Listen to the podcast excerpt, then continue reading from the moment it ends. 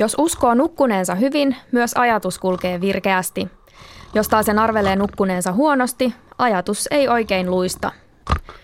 Uneen liittyvää nocebo-vaikutusta on testattu joukolla opiskelijoita.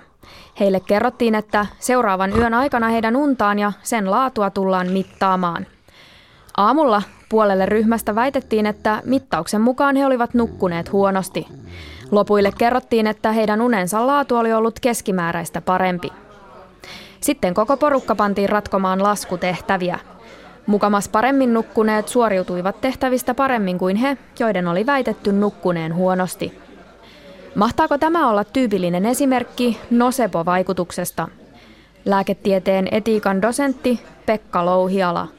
Kyllä varmasti ja, ja se on samalla esimerkki mielenvoimasta ja, ja, ja siitä, miten erilaisiin tilanteisiin ladatuilla merkityksillä on, on huomattava vaikutus sitten tässä tapauksessa suorituskykyyn.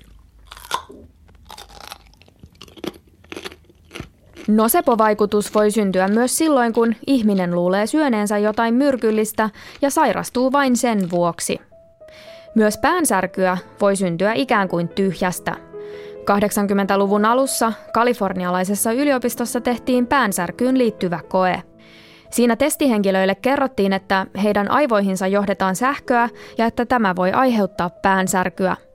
Vaikka kukaan ei oikeasti saanut sähköä, kolme neljästä ilmoitti, että päätä oli alkanut särkeä.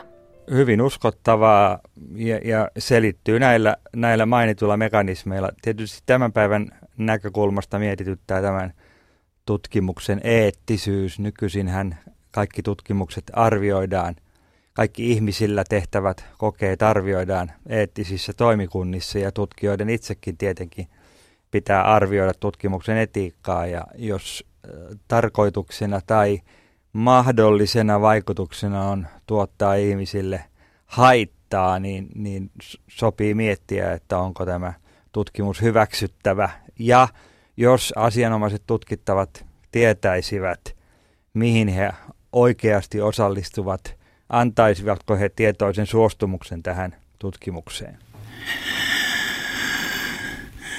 Myös astmapotilaat ovat saaneet hengitysoireita ja allergisia reaktioita, kun heidän on kerrottu hengittäneen ilmaa, joka sisältää allergeenia.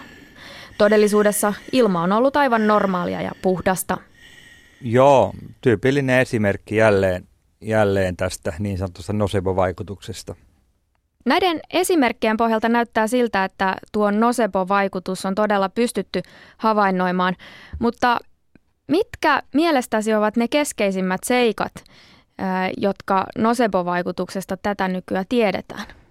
No, nocebo-vaikutus todella on placebo-vaikutuksen kääntöpuoli ja, ja oikeastaan se, mitä tiedetään placebo-vaikutuksesta, voidaan kääntää peilikuvakseen ja, ja esittää sitten väitteitä tai toteamuksia nocebo-vaikutuksesta.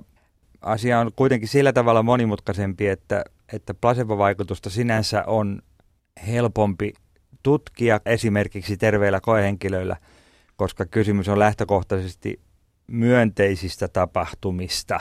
Eli siis potilaan oireet lievittyvät tai suorituskyky paranee ja niin edelleen, eh, kun sen sijaan nocebo-vaikutuksissa on kysymys lähtökohtaisesti kielteisistä vaikutuksista ja, ja siksi sen tutkimusasetelman eettisyys on, on paljon ongelmallisempi kuin placebo-vaikutuksen tutkimuksessa, mutta sinänsä psykologiset mekanismit ovat samantapaisia, mutta tätä neurofysiologiaa tunnetaan, tunnetaan myös ja, ja onpa no, nocebo-vaikutuksella ihan omia neurofysiologisia mekanismeja. Suomennettuna nocebo tarkoittaa teen pahaa. Noceboa on kutsuttu myös placebon pahaksi sisareksi. Mutta milloin nocebo-vaikutus voi olla hyödyllinen?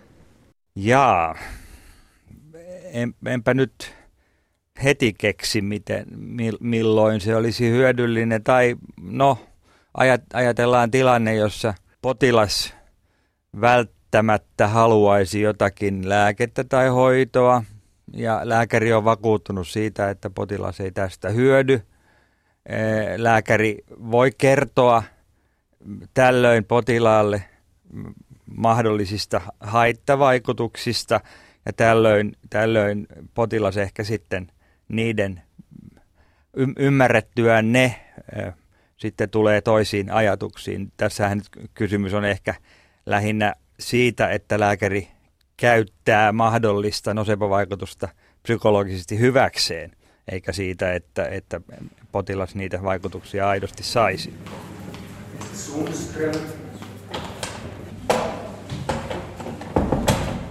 Nosepotutkimuksissa on huomattu, että kun lääkäri kertoo jonkin lääkkeen tai hoidon sivuvaikutuksista, kielteiset odotukset voivat sairastuttaa potilaan.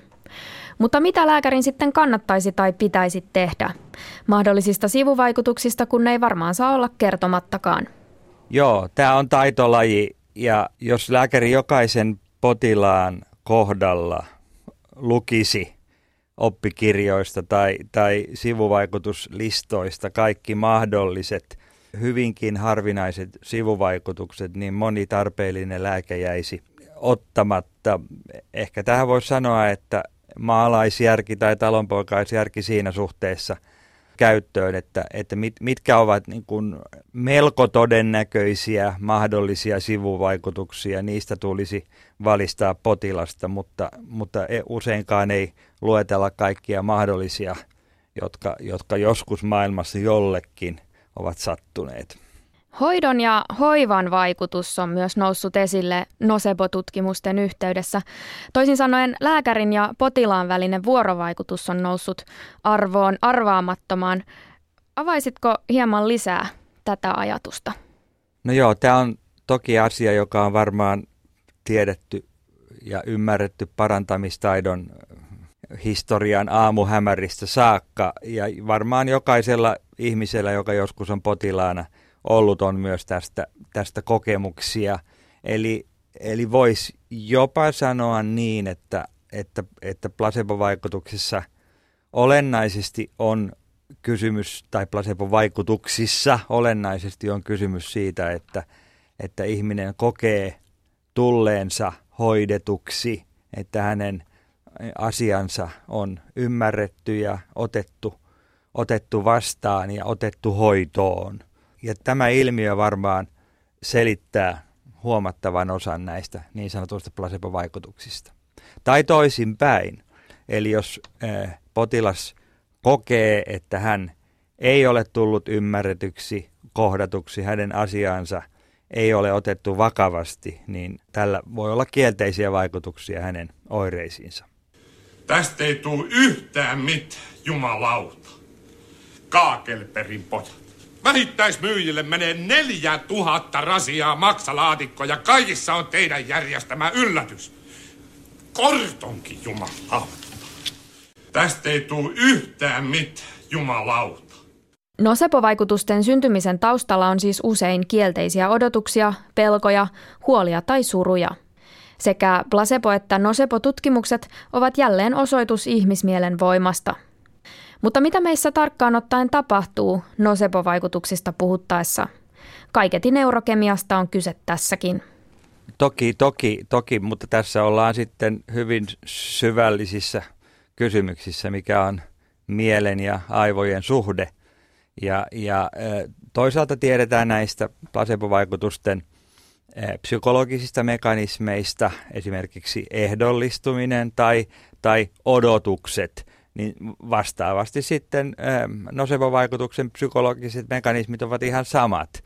Neurofysiologiaa tunnetaan, tai neurofysiologisia mekanismeja tunnetaan placebo-vaikutusten osalta enemmän, äh, koska niitä on ollut helpompi tutkia, mutta, mutta siinä samassa on myös sitten joitakin esimerkiksi välittäjäaineita äh, löydetty, joilla on merkitystä äh, kipuun liittymien nocebo-vaikutusten Eh, kannalta.